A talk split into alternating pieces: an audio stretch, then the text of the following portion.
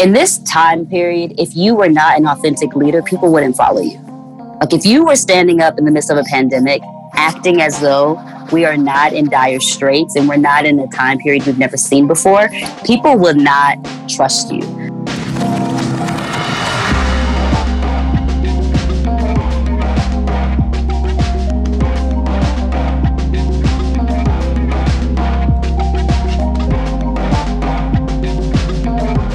Welcome to the Center for Congregations podcast. This is a conversation for anyone invested in sustaining and strengthening their faith communities. The Center for Congregations is an Indiana nonprofit that exists because we believe the work of your congregation is essential. Our mission is to strengthen your congregation, helping you find the right information or expertise for your congregation's needs. We're able to do this work because of the generosity of the Lilly Endowment.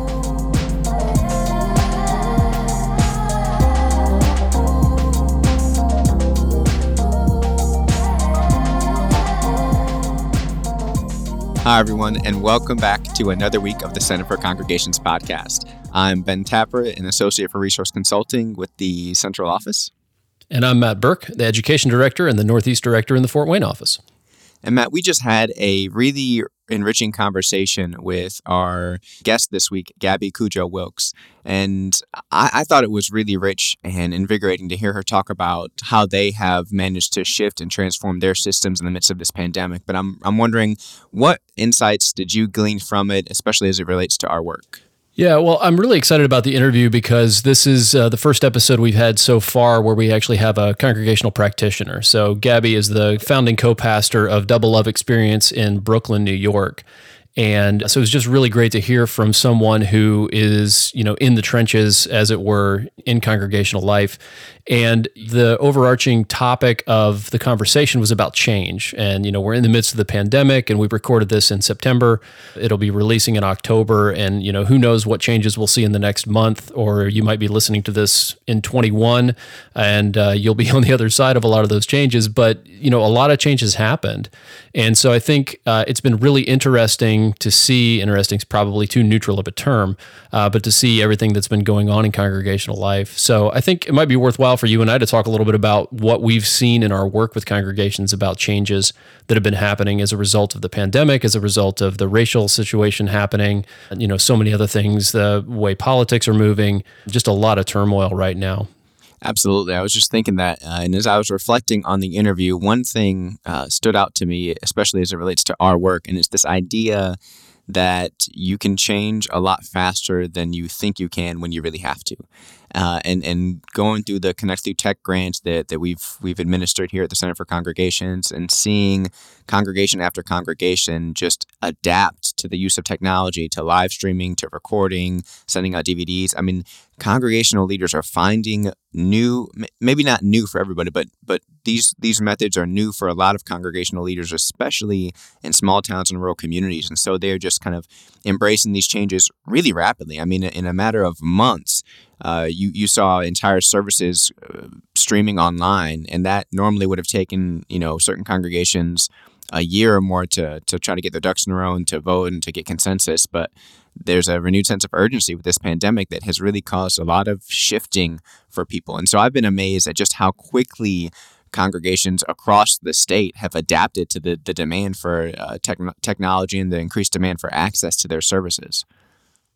Yeah, absolutely. And, you know, not only just the changes there, but it's not just about the technology necessarily or the equipment, but you know, how do we as as people, as as the members of congregations adapt to community? How do we stay connected? How do we communicate well through the platforms and media that are available to us. And it's just been astonishing. One one pastor in a, in a conversation that I had with a group of congregations said it's like you know basically we've all been kicked off the cliff and we've got to learn how to fly now.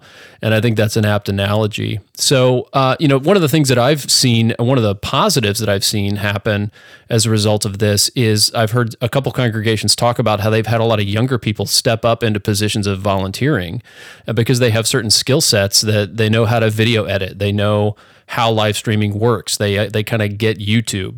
and so some congregations I've heard of pastors saying that they have either you know asked specifically people to step into those roles and other congregations where younger people have stepped up and said hey we know how to do this we really want to get involved and just how the the nature of volunteering has changed because the nature of the roles needed has have changed Absolutely. You know, and, and in that same vein, congregations have found, at least uh, several that I've spoken with, have found that they are reaching more viewers through the live stream services than they ever were when they were meeting week to week in the pews. And, and they've been amazed at just how many people are joining to watch the live stream or watching the replay. And that has been a promising development for a lot of them. And the other thing that I want to highlight it isn't explicitly related to technology, but you know we've seen from several of our other grant programs, whether it's engaging young adults or formative power, that the uptick in awareness about the existence of issues like white privilege and systemic racism across the country has spread into congregations as well. And so now you've had uh, increased demand and urgency for congregational leaders to help their congregants figure out how to engage issues of racism, whether it's through a book study, through bringing in an expert to talk to them and, and help unpack this concept of systemic racism. I mean, congregation after congregation across our different grant programs are trying to figure out how do we help our people engage in these discussions and topics in meaningful ways. And that's frankly not something I expected to see at any time in the near future. Yeah, it's it's interesting. I wonder about this is a hypothesis that I literally just came up with. So take it for what it's worth. Those are the best. yeah, but um, now that congregations are are online more and involved more in social media, I wonder if this is going to make a change in cultural dialogue because now congregations are are more in the arenas where where more cultural dialogue is happening and if some of that awareness is not a result of that, that suddenly because you have to be on YouTube or Facebook or Instagram, suddenly you're seeing the conversations that are happening there. And and maybe this is a good thing that congregations that have been a bit maybe isolated in the past will kind of join into the mainstream dialogue a little bit more and, and begin to grapple with some of these topics. And what I'm wondering in a similar vein is, you know, now that congregations are seeing, at least some of them, are seeing an uptick in the participation of youth and young adults. Uh, if that is going to drive this continued awareness for some social justice issues, because, you know, on average, millennials and Gen Zers are, are more engaged in issues of social justice. And so I wonder if just their, their mere presence and the desire to kind of keep them engaged in a community might continue to, to keep this awareness on the minds of certain congregations.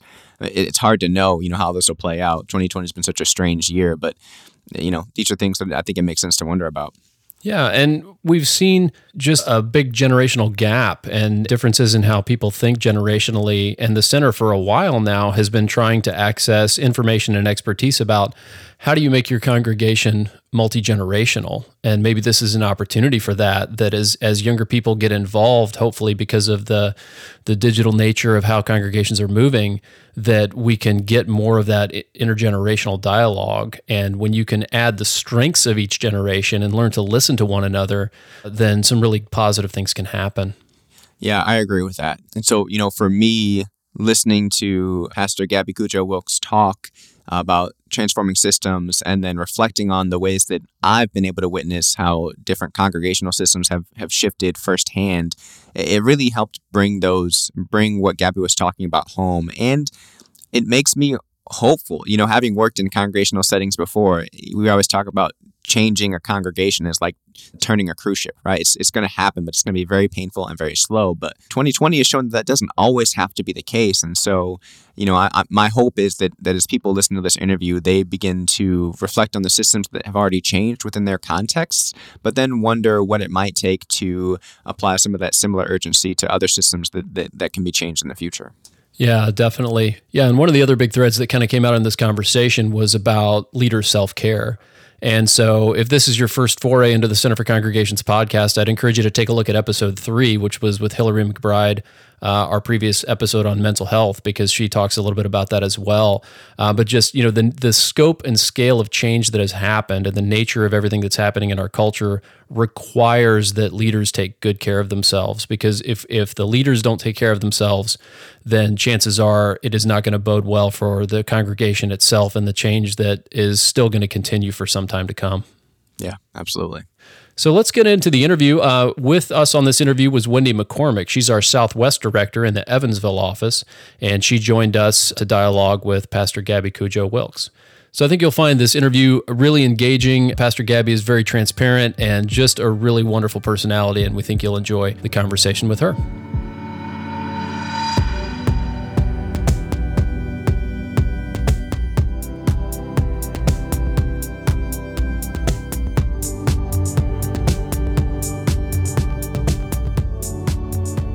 All right, so I want to welcome today Pastor Gabby Cudjoe Wilkes, who is the co founding pastor of Double Love Experience in Brooklyn, New York. Thanks for being here with us, Gabby. Hey, Matt. Thanks for having me. Absolutely. And we're excited to talk with you. And uh, we're going to talk today about kind of a lot of the changes that have happened resulting uh, from the pandemic, but what that can help us learn about change and about systems and the way that they change. And I think you're kind of in an interesting experience, Gabby, because your official launch for the congregation was in fall of 19. Is that right? Exactly. Yeah. We literally have, at this point to date, had more weekly services in the midst of a pandemic than not. Wow. so the way things fell, we got four months of weekly church, you know, and it's so funny. Like as a new church, we were so excited about a building and excited to be gathered together. And then four months in, it's like, oh, actually, back to virtual. So yeah, it's, it's been a fun ride. And did you kick off initially as virtual, or did you kick uh, like because I know that you had some like uh, meetings in eighteen and early nineteen? Yeah, yeah. So what we did was it's really interesting. We built our church to be um, digitally accessible from the beginning. As a matter of fact, when we were looking for buildings to move into, um, there were some buildings that were beautiful but didn't have reliable Wi-Fi or didn't have because you know in New York some of the buildings are much older and so the war buildings um, they can't get a Wi-Fi signal through and we literally turned down some spaces that were aesthetically beautiful that would not have accommodated us well digitally or it would have cost us an arm and a leg to scale it up. So we've always known that, but that's largely because our audience is predominantly folks between their late 20s, early 30s. Then we've got some Gen Zers. So they're very wired to be connected online. So if we had launched a church that didn't have an online accessible you know way um, we would have lost our target demographic so in 2018 we did a preview year for one year four worship services over the course of one year and then every month we didn't have a service we had small group dinners and all of those services were live streamed in our very first worship service of our preview year, we had 400 people live streaming and 100 people in the seats. Oh, we were like, okay, we're doing this right. So there's no way that we could ever go back after launching with that kind of engagement across the nation. And now, it thank God it is played to our benefit because the systems of the day require it. So, yeah. So you have a tremendous advantage because of the vision of how you started and the foundation you had obviously most congregations didn't have that, you know, that recent history, but they've had to figure it out. They've had to figure out how to get into the digital space. So now they're there and they're either trying to do digital plus in person or they're looking to what it will be like to do digital plus in person. As a matter of fact, I just talked to a pastor this morning who said, "Hey, I told my leadership I can't I can't physically do both. I can't physically do the recording and editing that I'm doing for the video service and in person the way we used to do it. So how are we going to rethink what it means to be doing both not for a crisis but forever? I wonder what you think about that. Yeah, I mean, it's really interesting. I my experience has been the reverse, where a lot of congregations have figured out how to do basically turn on a camera and and stream whatever you're doing in the space. And the challenge during the pandemic for us and for a lot of congregations like us has been how do you make that experience more personal? Mm-hmm. Because what we realized was when people have the option to come in physically or not, they don't mind if the camera, if the pastor's not looking directly at them and not having a direct experience with them because they're kind of like, well, I'm not there in person, so you know, it's kind of kind of a little bit that comes with not being there. But during the pandemic, we realized that even though we were digitally savvy, we had to shift how we shoot and we had to come closer to the camera and we had to truncate how long our service is and we had to truncate how long our songs are and and really just make it more of a, a user friendly experience. So much of what I've seen is the reverse. But for those who kind of scaled up during the pandemic and now they're trying to incorporate how to be this kind of hybrid experience. I think that you have more of an advantage than you realize because probably what you created in the midst of the pandemic is a much higher quality of what you would have created if you had just decided to go virtual while you were still meeting in person. And so, you know, my advice would be if there's a clergy person who is doing the recording, the editing, and they're going to be in physical space and they're concerned about having space for all of that, I would say find somebody to teach them how to do the editing you're doing. If you figured it out, somebody else can too, I promise you. If you learned how to do it in a span of however many weeks or months, somebody else can do that too. And so I will say this when you go back in, or if you're already back in, you definitely don't want to be doing both ends of that. But you can train somebody to. I don't think you should lessen the quality. You don't want to go backwards just because we're back together. You you want to kind of have like a, a, a plus experience, like this plus that is our new experience. Yeah, yeah. That and you know what that makes me think of, and I don't know what kind of other systems you address, but one of the other things that that I'm hearing is that the systems of how we think about utilizing staff and volunteers are having to change as well, right? So, in a modest sized congregation, the pastor and a part time musician and maybe a volunteer that turned on the microphones in the morning were all that was needed. And now there need to be some, in many cases, volunteers that are going to manage this tech. And I love your point that if you, as a seminary trained pastor, figured this stuff out, you can teach somebody else can too.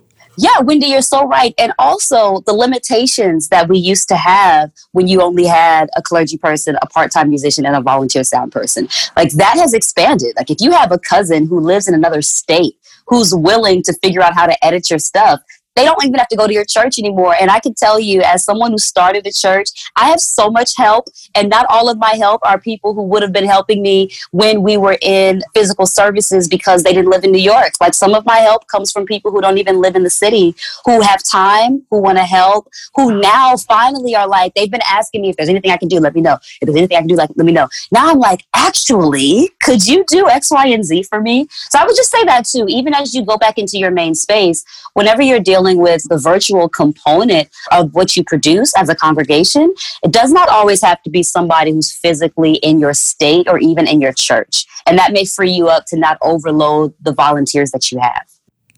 Such a great suggestion. You know, so many churches are excited about how many people they have tuning in who are not in their immediate location, but involve those people. That's awesome. There's some congregations that are moving to a virtual membership option where people can not only join virtually, but they can join certain ministries that uh, that happen solely on a virtual basis. So there are ways to kind of people can tithe online and tithe to your congregation. So if people feel connected to what you're doing, there are ways for them to also help lighten some of your load as you try to reimagine who are you in 2020. 2020 has pushed us into so much innovation, but some of it doesn't have to be all bad. Some of it can be really helpful. Yeah, if, if anybody out there is looking for an editor, my eight year old is currently editing his own uh, Dude Perfect trick shot videos. So there you, you know, go. I keep telling him he needs to get a job. we, we heard from a number of Indiana pastors that it's their 12 year old kid that's helping figure it out. Yeah. Because you think about it, that's all they know. This is all they know. Like all of the systems that we're trying to learn and scrambling to learn, like kids are like, this is what they naturally do. So you'd be surprised how this my nephews, I have three nephews, and what my youngest nephew has always been like a computer like whiz. And sometimes he'll just be like, Aunt Gabby, why are you doing that? Like he won't say I'm doing it wrong. He'll just be like, why are you, but why wouldn't you just do that? And I'm like, thank you, Christopher. Could you teach me how to do that? My he's now 15, but at the time he's like 13 or 14. My 13 or 14 year old nephew, can you now tell me how to do it right? So don't underestimate the resources, even in your household, because they know what they're doing. But I just I just love the idea of you're thinking through what does it mean to not be geographically focused any longer. And you know even thinking about okay we're we're not only serving people at a distance but then how do we involve those people in the volunteering of serving those who are distanced and essentially creating virtual communities which is a relatively new thing. And we've all been forced into that. But what a wonderful and creative way of embracing this difficult time and saying hey we can actually do some good out of this Gabby, you know, as we're talking about what it means to transition, I'm aware that there's an emotional toll towards transitioning systems or pivoting systems that often goes unaddressed. And so I'm wondering if you could speak a little bit about that emotional toll, whether it be processing the grief that comes with the loss of a vision that you thought you could manifest, or the courage it takes to kind of step into a new vision that is suddenly thrust upon you. Either way, there, there's there's a lot of emotions that need to be processed when it comes to transition. So, can you just speak to the emotional work required to transition systems? Yeah, Ben, thank you for that question. It's been really hard. And sometimes you feel guilty for saying it's been hard because people are literally losing their lives. And it's like, all I have to do is change a system. But it's been hard. I mean, I'll speak for us um, and for any startup community where we were so excited about some of the physical dimensions of being together and regularly being in space and being able to hug and share laughs and vibe out with the band and read the energy of the congregation. And all of that in an instant went away. And that was definitely, you talk about grief, we definitely had to grieve what we thought we were building towards, right? We had spent a year and a half building a really dynamic system that we were really proud of. People were starting to get connected and to, to serve. We had just done like an overnight retreat and people were coming back like so energized. And then, you know, March 15th hits. Uh, actually, March 8th for us, but then March 15th, it was the real kind of there's no turning back date. So, yeah, there's definitely, definitely grieving what was. And there's also the kind of grief that comes with loneliness and isolation, right? So clergy already are typically overly stretched, um, typically doing a little bit too much. But then you've got your members going through a really hard time and you're not physically able to be with them. That causes a certain kind of grief where church has always been the place where people run to when calamity and trauma happens. I mean, you may, there may be a member you haven't seen in two years and then they have a bad six months and you see them every week and they're like, Pastor, I need your help you know?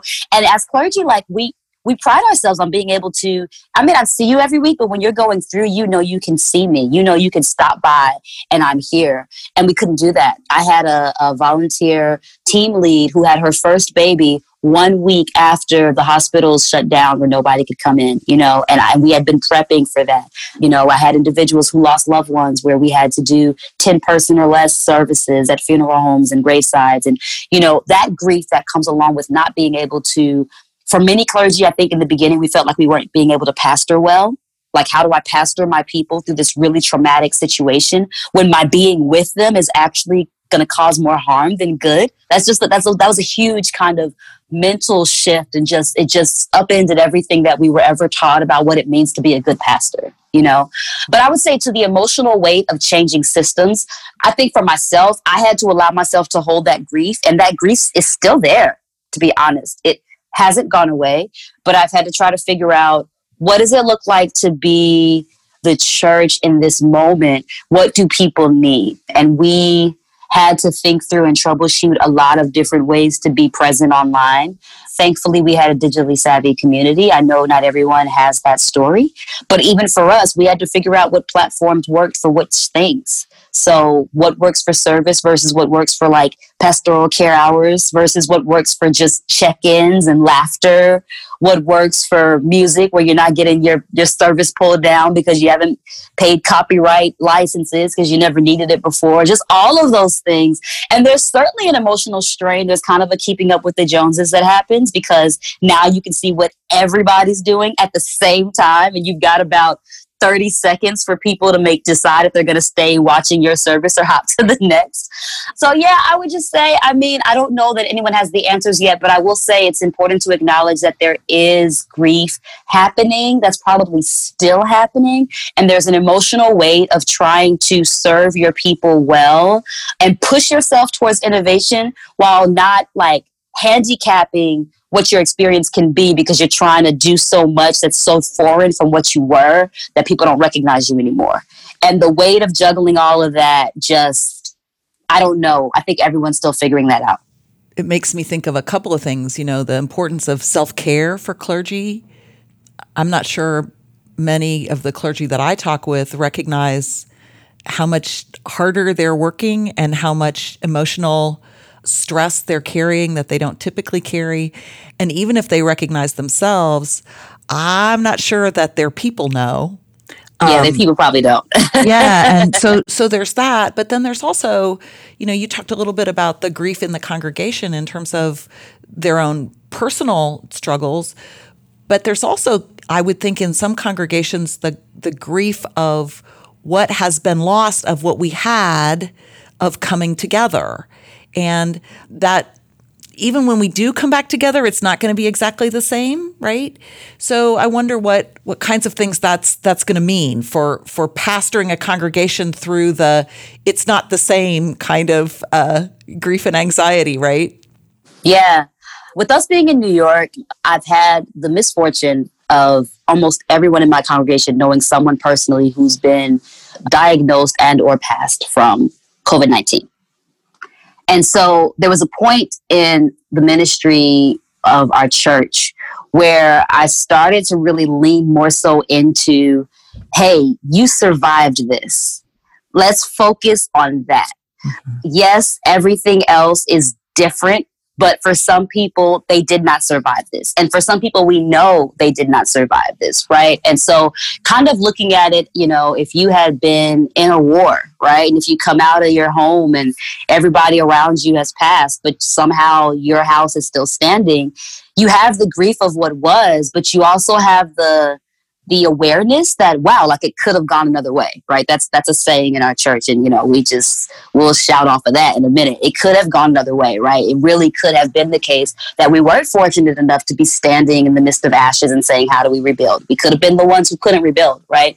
And so i think that for me it's important to hold the grief but to also hold some victory too and in the midst of that victory, let's create some new possibilities, right? So if you take the kind of war example, you know, after people have survived a war, a community has survived a war, like new systems naturally occur, right? And then you just have to think about the cycles of life. Babies are still being born, right? Kids are still graduating high school and college or starting that. And they're starting with a new almost a new world order, a new sense of what is. And so we have to also remember that while we have this memory of like what things used to be, there's still people being born into this where this is going to be their normal. Like where what we've experienced is going to be in the history books for them. And it's going to just be, oh yeah, that the pandemic of 2020, you know, caused this and caused that, right? So I think we have to give ourselves space to realize that we're literally living through history and we're figuring it out. And unfortunately the things we loved about what we used to have may not return but what can what can happen as a result of this? Like where are the possibilities that we never had before while still grieving the the limitations you know? Yeah the word that comes to my mind when you talk is gratitude right? So there's grief and there's gratitude. Yeah yeah. And you're always i think going to be holding that. I mean it, whenever you live through something traumatic you learn coping mechanisms and you learn how to move past it, but you always hold a little bit of that trauma just because of how traumatic it was. And 2020 has been traumatic on many levels. And I think any of us who have been, you know, an adult in 2020 will hold that um, regardless of what is to come. I, I wonder, we may want to continue this a little bit, but I, I want to make sure that we come back to what you referred to of the different systems that you've come up with I know you had something pretty innovative for pastoral care, and maybe there's some other systems that you could share with us for how you've you've been a, a digital pastor and also discovered some some things that you'll carry forward. Um, yeah, so definitely the pandemic has allowed us to really assess how we're connecting with people. And for us, again, because we really started very digitally heavy, we certainly had more followers and more engagement online than we had physically in space. So, one of the first things that we began to think through when it was clear that we were going to be in a socially distanced way for a while was to go back through those followers and, and, and really connect with them. So, first thing we did was just very simple, just literally direct messaging. We have about 800 folks on Instagram, like direct messaging each person and just being like, hey, how are you? You know, How's your family? Are you well? We know you may not be officially a member of Double Love, but as a friend of Double Love, we just want to know how you're doing. And we started calling everybody who had any type of digital connectivity to us a friend of Double Love. Double Love is the name of my church. And the reason why we did that is because we were still so new that our membership roster didn't match who was showing up. Yeah, mm-hmm. everybody knows it takes a while for people to visit before they commit, if they commit. We're also in the era where like membership is very different to people. Like if you ask somebody, are they a member of my church? There's probably a lot of folks who will say yes, who are not on paper members, but who give, who show up regularly, who serve, who feel connected, right? So so we started just kind of leveling the playing field for anyone who was connected to us digitally to feel as connected as if they had like signed a sheet of paper and become a member. And that's something that we will carry forward because we've realized that people their connection point is digital and they want to feel cared for. And when we started to engage them in that way, I think they felt like, oh, okay, well, I do have some people that are looking out for me, praying for me, that I can DM if I love ones in the hospital or if somebody dies suddenly or if I'm just really going through a bout of depression and I just need to know there are other people who know I'm here, you know? I mean, those kinds of things. So, so yes, a little bit of like sliding in DMs became pastoral care, you know, and just checking on people and letting them know, especially in those early months of the pandemic where you could not go anywhere. Many people were working from home and they didn't have very much connectivity. That morphed into Zoom office hours, which is what we call it for pastoral office hours, where uh, literally we have the waiting room enabled. We have a certain number of hours on a Saturday every week that people know that my husband and I co-pastor. So we sit in the, we sit in the Zoom for two hours, and it's completely open. We give everybody the information, and basically, whoever gets there first, we spend you know twenty or so minutes with them and leave everyone else in the waiting room, and then just rotate people in this virtual waiting room. And there's a message in the waiting room that says, you know, Pastors Wilkes are with so and so, please wait, don't leave. And it just kind of, because we were trying to figure out how do we have private connectivity with our people. So we have kind of the touch points of Wednesday prayer and Tuesday Bible study and Sunday service all online, but all of that is public facing.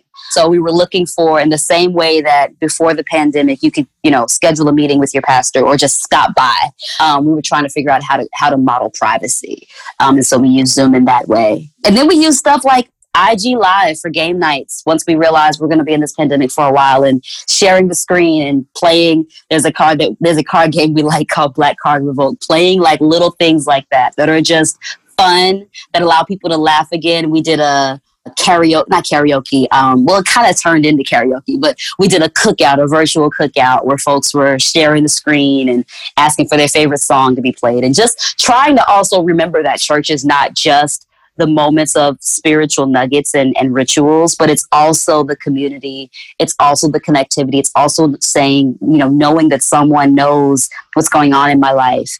And we tried to mirror that as much as possible digitally. And all of those things we're committed to keeping, even when we're finally able to be back together. What occurs to me, even a congregation that didn't start out with the same digital vision and commitment that you guys did because of your demographic and because you were new can learn a lot from this. Yeah, we just to be clear, just to be clear, let me not just be clear. We had followers because we launched pages and we we posted on those pages. But all of this intentional like connectivity, we were not doing. We had followers, we posted. If somebody commented, we commented back. That was it. So, all of these kinds of things, just be encouraged someone. If you already have a social media page, that's basically what we had.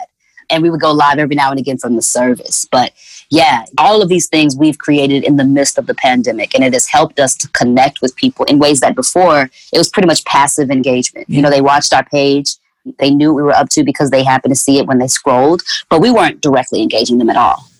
I love that distinction between passive, which is kind of the way we do worship even in person. We put it out there, right? Versus interactive, like you're being really conscious about how to use the digital tools to be interactive and build relationship and community, which we want to be able to do going forward. Yep, absolutely. So, thinking about this, you know, we're, we're recording this in September of 2020. It's going to air in October of 2020, but somebody might be listening. Well, things might change between now and October, uh, but somebody might be listening in December or even in 21. Um, so, what do you think we can learn about the just we, we've dealt with so much dramatic change, but I think we can learn about change at a smaller scale and maybe change that doesn't come with such dire consequences. So, Gabby, from your practitioner experience, what do you think congregations can learn about change and, and the way systems change through what we've encountered? It doesn't take as long to change systems as we've always made it seem, right? If we had suggested the kinds of changes in congregations across the board, if you had suggested doing what I'm sure you've pulled off during this pandemic, I'm sure your trustee board or your congregational council or whoever you have that weighs in would have been like, it's going to take years to implement that. We can't do that right away. And what we've learned in this pandemic is that you can change in an instant if you need to and everyone to some capacity has done it. I mean, there are 80 or 90 year old parishioners who are hopping on Zoom to go to service, right? I mean, we people have learned, people have innovated, people have figured out where their resources lie within their congregations, where they need to outsource help in a very quick amount of time, regardless of where you start your clock. It's been less than six months, right? And when you think about where we were six months ago as congregations across the board, if your congregation is still standing, you innovated something that probably would have taken you in your mind's eye two years and probably about two or three months. So I would say don't lose that willingness to implement and take risks. I think one of the things that this time period has taught us is that congregations can can learn can they can kind of build the plane as they fly it in certain instances. There are some things that we may not know everything about it, but if you know enough to give it a shot, just walk your congregation through it. I think the congregations that have been the most successful are the ones where the clergy were really honest with the congregation. They were like, listen, we're going to try this for two weeks. And if it works, we're going to keep going. And if it doesn't, we're going to try something else and give me your feedback about how this is feeling for you. Like many of us had to start communicating in that way, which is honestly a much healthier way of engaging our congregations than what we're probably used to, which is we just kind of roll out this plan behind closed doors and people figure it out on the back end and they have to go with it or not. I think clergy became much more sensitive to the fact that people were being asked to change with them. And I think some of those types of best practices should absolutely continue past a crisis. We should absolutely be willing to say, hey, congregation, let's try something new here. It may or may not work. And I bet you people will be excited to go with it. There's also more we language that I've been hearing that needs to continue right? You have parishioners who are like, we are online, we are doing this, we are doing that. Because again, because the change happened so quickly, we needed everybody to do their part to get folks onboarded. And so as a result, most congregants feel very connected to the change that has taken place. Some of them might have made suggestions that were heard that might not have been heard in other situations and conditions. And so as a result, people feel far more connected to what their congregations are doing at the change management level that you absolutely want to keep going when you're not in crisis. Because if people feel like they're a part of it, then they're going to bring in their networks and they're going to be really proud. And then even if it bombs and tanks, they're not going to be blaming the pastor or the or the congregational leader. They're going to be like, oh, we tried this and it didn't work. I remember when our clergy person told us it may not work. Hey, pastor, you know, hey, rabbi, I guess this is that thing where it didn't work out, right? And people have this kind of like banter and almost like excitement about being a part of it as opposed to this sole leader who's making all the decisions and they're like in their peanut gallery like i don't know why we're doing it this way this doesn't you know so just lean into that i would say lean into the, I guess the three things I'm saying are that change does not have to take forever. Um, sometimes you got to just jump out there and try it. Lean into engaging your congregations and letting them help you and, letting them know what you're up to. And then lean into making space for bombing. If it doesn't work, your church is not going to close. Just try something else. It, it, strikes me that there's articles written and seminars given on, you know, take risk, fail fast, blah, blah, blah. And we didn't really know how to do it. And that was a scary thing. And now you're saying, look, we did it. That's what we're doing. That's what we've learned how to do out of necessity. The other thing I hear and what you're talking about is in the theoretical realm, and people weren't sure how to do it. And it sounds like you're naming that they did, which is for leadership to be more authentic and transparent than may have been comfortable in the past. Can you say some more about that? Yeah, I, I, said this when I was speaking to a group a couple of months ago. In this time period, if you were not an authentic leader, people wouldn't follow you. Like if you were standing up in the midst of a pandemic, acting as though we are not in dire straits and we're not in a time period we've never seen before, people will not trust you. I mean, it was just that dire in the beginning where you really had to be honest with your folks to a certain extent. I think my fear, if I'm honest, about us going back to quote unquote normal or creating new normals is that a lot of clergy think they've figured it out now. And that's a really scary place it's a scary place because nobody's figured it out. We're bracing ourselves for the fall and for the winter. We have no idea how this pandemic is going to play with the flu, how it's going to play with holiday travel, how it's going to play with all the things that we don't know yet. And so I would just say to leaders, yes, pat yourself on the back that you made it through this time period, but remember that you probably made it through because you were probably more teachable you are probably more willing to talk to different experts of public health or medical doctors or whoever you have in your sphere that are not clergy who help to guide you, governmental officials, what have you. And, you know, I would just caution us against thinking we figured this thing out completely. We still need to be attentive to the fact there's so much that we don't know. Like the CDC doesn't know some things. Like there's just so much that we do not know about this pandemic. There's so many things that we've tried that have worked that we don't know if that's like if that if, if how we did it is why it worked or if it just kind of worked on a whim. Like we don't know, right? And so I think you've got to keep that level of authenticity to say, you know, uh, we're moving with the information that we have. I think leadership is is about being clear about the systems and the situations that you're in and making decisions that best monitor the information you have. But when new information comes, leaders need to pivot. And, you know, I've said this to a few other groups that I've spoken to. Don't be afraid to pivot. You know, don't be so locked into the fact that, like, you figured out the pandemic that you're afraid to reverse decisions or you're afraid to go back to, you know, if you've already started meeting, you're afraid to go back to social distancing because, oh, what's the congregation going to think?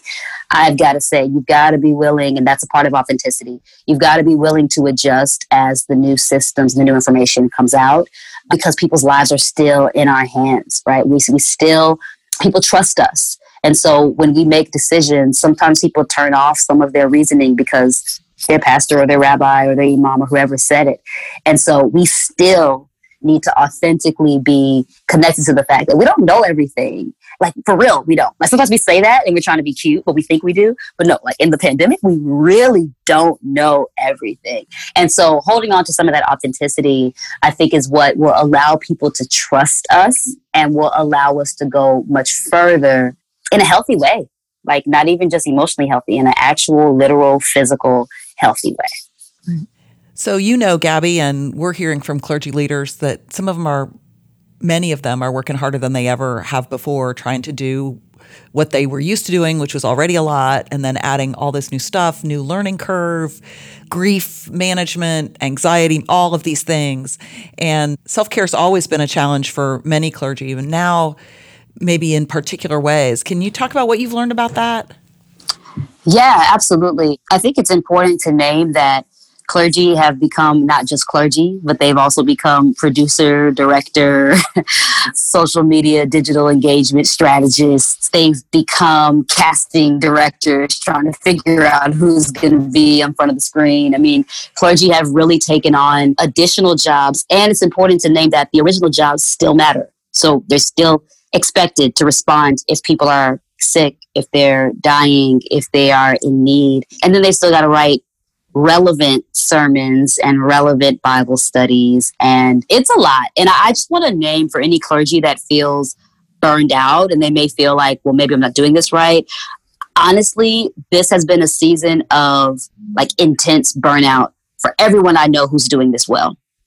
And sometimes it's just helpful to name that, that this climate has caused many of us to have less sleep, to try to figure out where our help is. Some of that help helps for a little bit and then they get burned out and they've got to go back to their regular lives and their regular jobs. I know for myself, a lot of the help that I had in the top part of the pandemic, they're now having to lessen what they do because their work lives are coming back into normalcy, right? So there was a time period where in my setting, people had more time because their jobs were figuring all this out. And so they were willing to help. And now they're almost overloaded because people have moved into this 10 Zoom calls a day, you know, always accessible, you know, experience. So I so I want to name that this is a season of intensity for any clergy and I don't know when that's going to change because in addition to all the things I already named, we're also called to kind of read and interpret the times to know when can we come back together, when shouldn't we? Do we need to shift that? What's happening, right? So, what I would say in terms of self care for myself, self care looked like trying to figure out what day I could have off again. Because for most of us, the days off that we had have now become production days or taping days or team meeting days or what have you. And even though quote unquote Sunday might be off for those that pre record, it's really not because you've got to still be present to engage what's happening so people don't feel like quote unquote you're off, right? So, what I would offer is by way of self care is to find, if you can, still one day a week where you're not doing this work and just build your production schedule around that. And also, this is almost more important, try to really have a work day that people understand that you honor, even if it's from your living room, right? What I mean by that is have a, a time that you stop responding to crisis emails. For me, it's 10 p.m. because I'm in New York and people are just night owls. So 10 is early for a lot of people, but that's the time period where if you send it to me after 10, you're not going to get a response until the next day. That's self care for me. So I just want to name that like self care looks very different, especially when it's still like travel is iffy. If you do travel, you got to quarantine and, you know, all the things that we might have normally done. Spas are closed and all those kinds of things that might have helped you rejuvenate are very different right now. So a lot of it is going to be how you look at your own calendar and give yourself some space to just kind of exhale. I started bike riding. That's socially distanced and it's outdoors and it gives me fresh air. Outdoor, you know, restaurants, I do that now. You know, I, I try to remain safe, but I, I recognize that like I need some people to people connectivity that's not related to work. But this is a hard season. And if we said it wasn't, we'd be lying to you. All right. So as we round out our time together, Gabby, you know, we are dealing with so much stress, grief, change, uh, so many things happening in our culture. I just think it's a good time to think about encouragement. So, what encouragement would you give to congregational leaders, you know, pastors, lay leaders, or even people who are just part of a congregation listening to this podcast? What are what are some bright spots or hope that you see? Yeah, I would say to be completely honest, my bright spot that I offer to everyone is that you are functioning in the midst of a pandemic, like a global health crisis that is literally killing and taking the lives of individuals every day, you're still alive. Your institution is still alive, which was not a given six months ago. You're still present, you're still here. And so I think that while that might sound trite, it's really true. And if you lean into everything that's happening in our headlines. The fact that you're still able to think clearly and think innovatively and to serve your people well, and the fact that your people still have a place they can come to at least once a week where they're getting an encouraging word from you, where they're getting some sort of community and some degree of normalcy, you've accomplished an amazing feat. And so it's to be hard. It's I'm speaking as someone who's also doing it. It's hard. Every week I'm exhausted. But just remember that these are not normal times. So whatever wins you're getting in this season, they count even more because you had to work a lot harder to get them.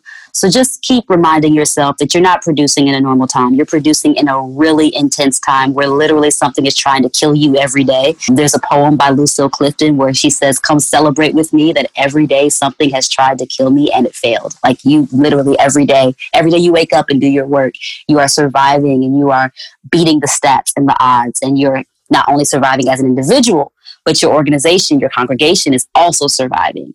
And that is enough encouragement to keep yourself going day to day, to know that at some point this is going to be in the history books and we're going to look at how we made it over and we're going to be really proud of what we've done.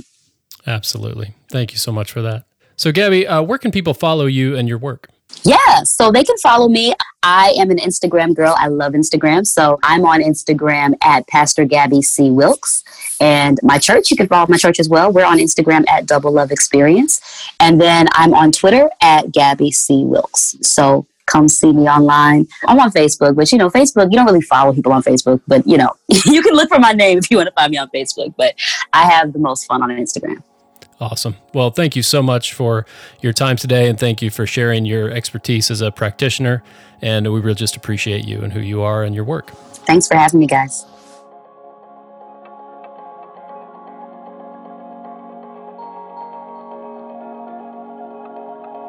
That was Pastor Gabby Cudjoe Wilkes of the Double Love Experience. Up next, resources.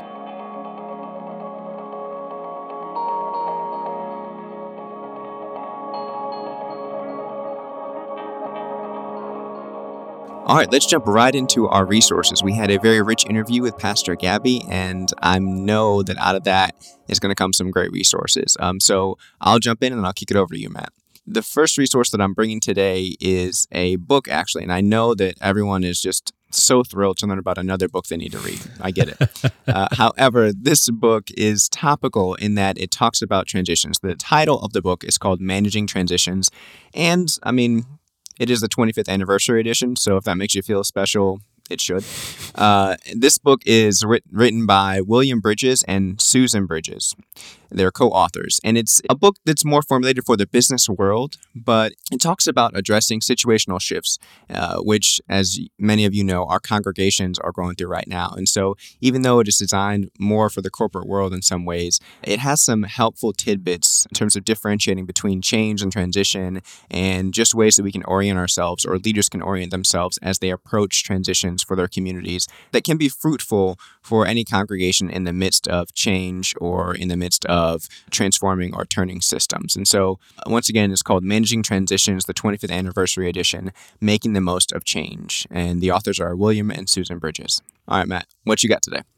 Yeah, thanks for that, Ben. So I've got a Karl Vaters twofer. And I feel like I've already talked about Karl on another podcast. I'm, I'm just a really big fan of this guy.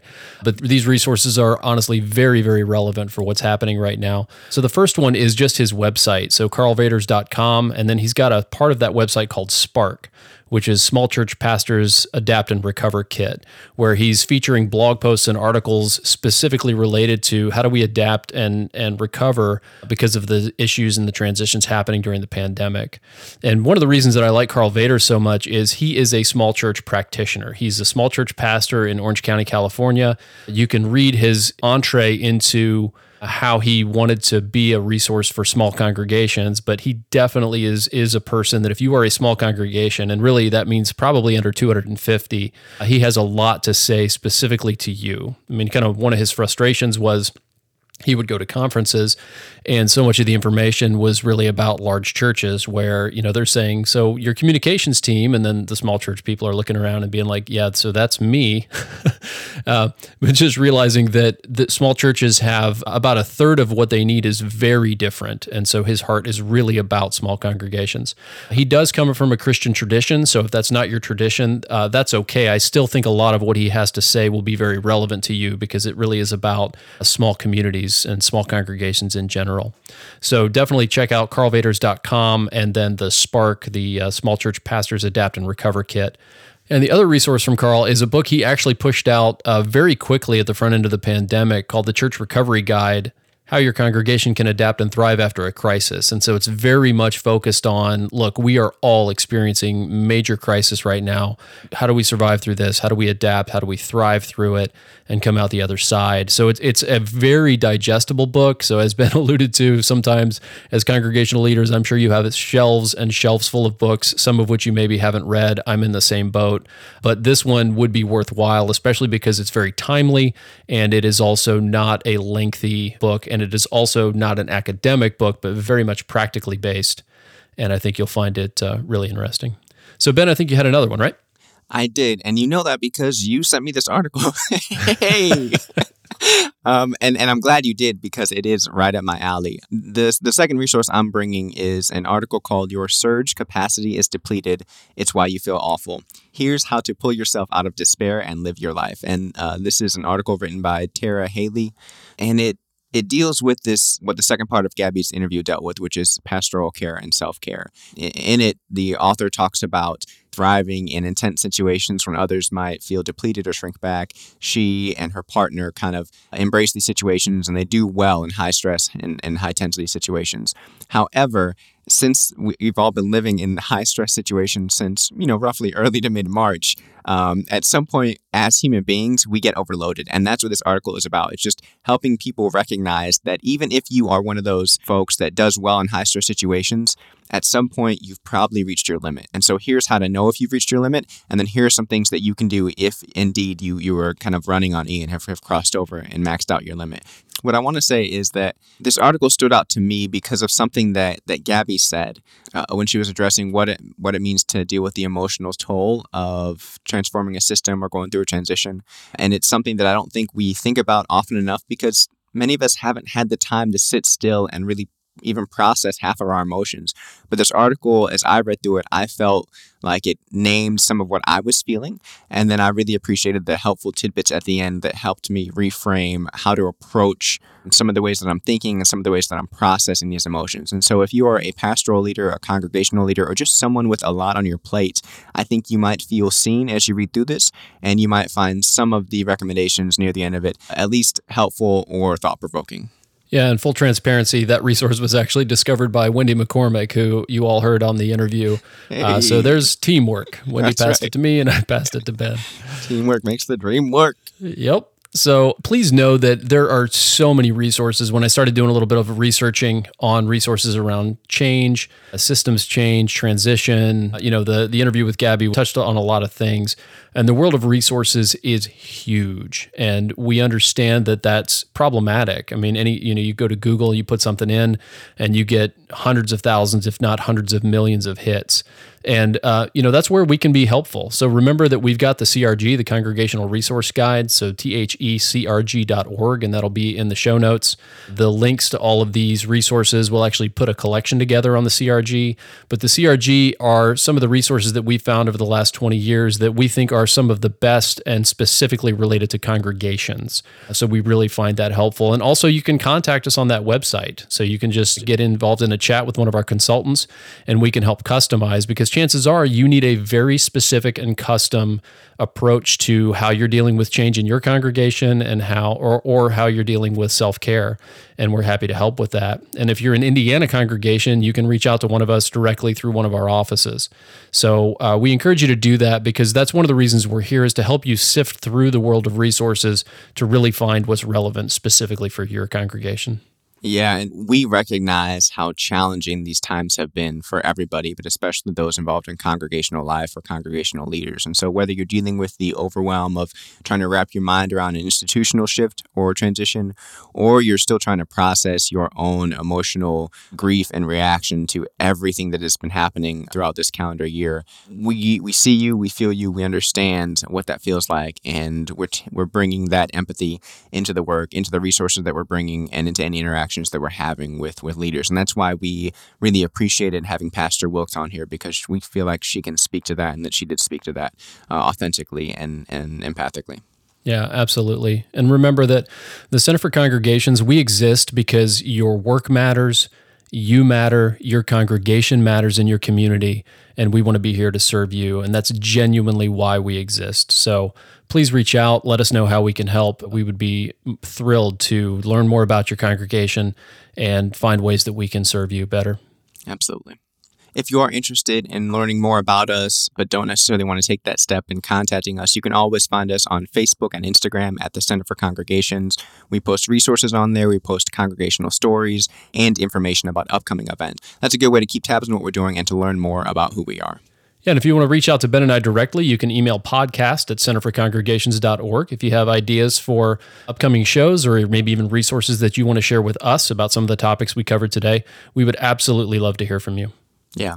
Thank you all once again for taking the time to join us in this conversation and for listening to this work that we're putting out here. Once again, thank you everyone for joining us this week for this conversation and this interview. We really hope that you appreciated it. And if you did, we encourage you to take a moment to leave us a five star rating uh, and a review. That is the fastest way for uh, new listeners to find this content and to find this podcast. And if you, like us, believe that this is a service to people, if you believe there's value in what we're doing, then take a moment to leave us a five star rating and a review so others can find this valuable work. We hope that you will join us for our next episode. And until then, that you take care of yourselves and take care of each other.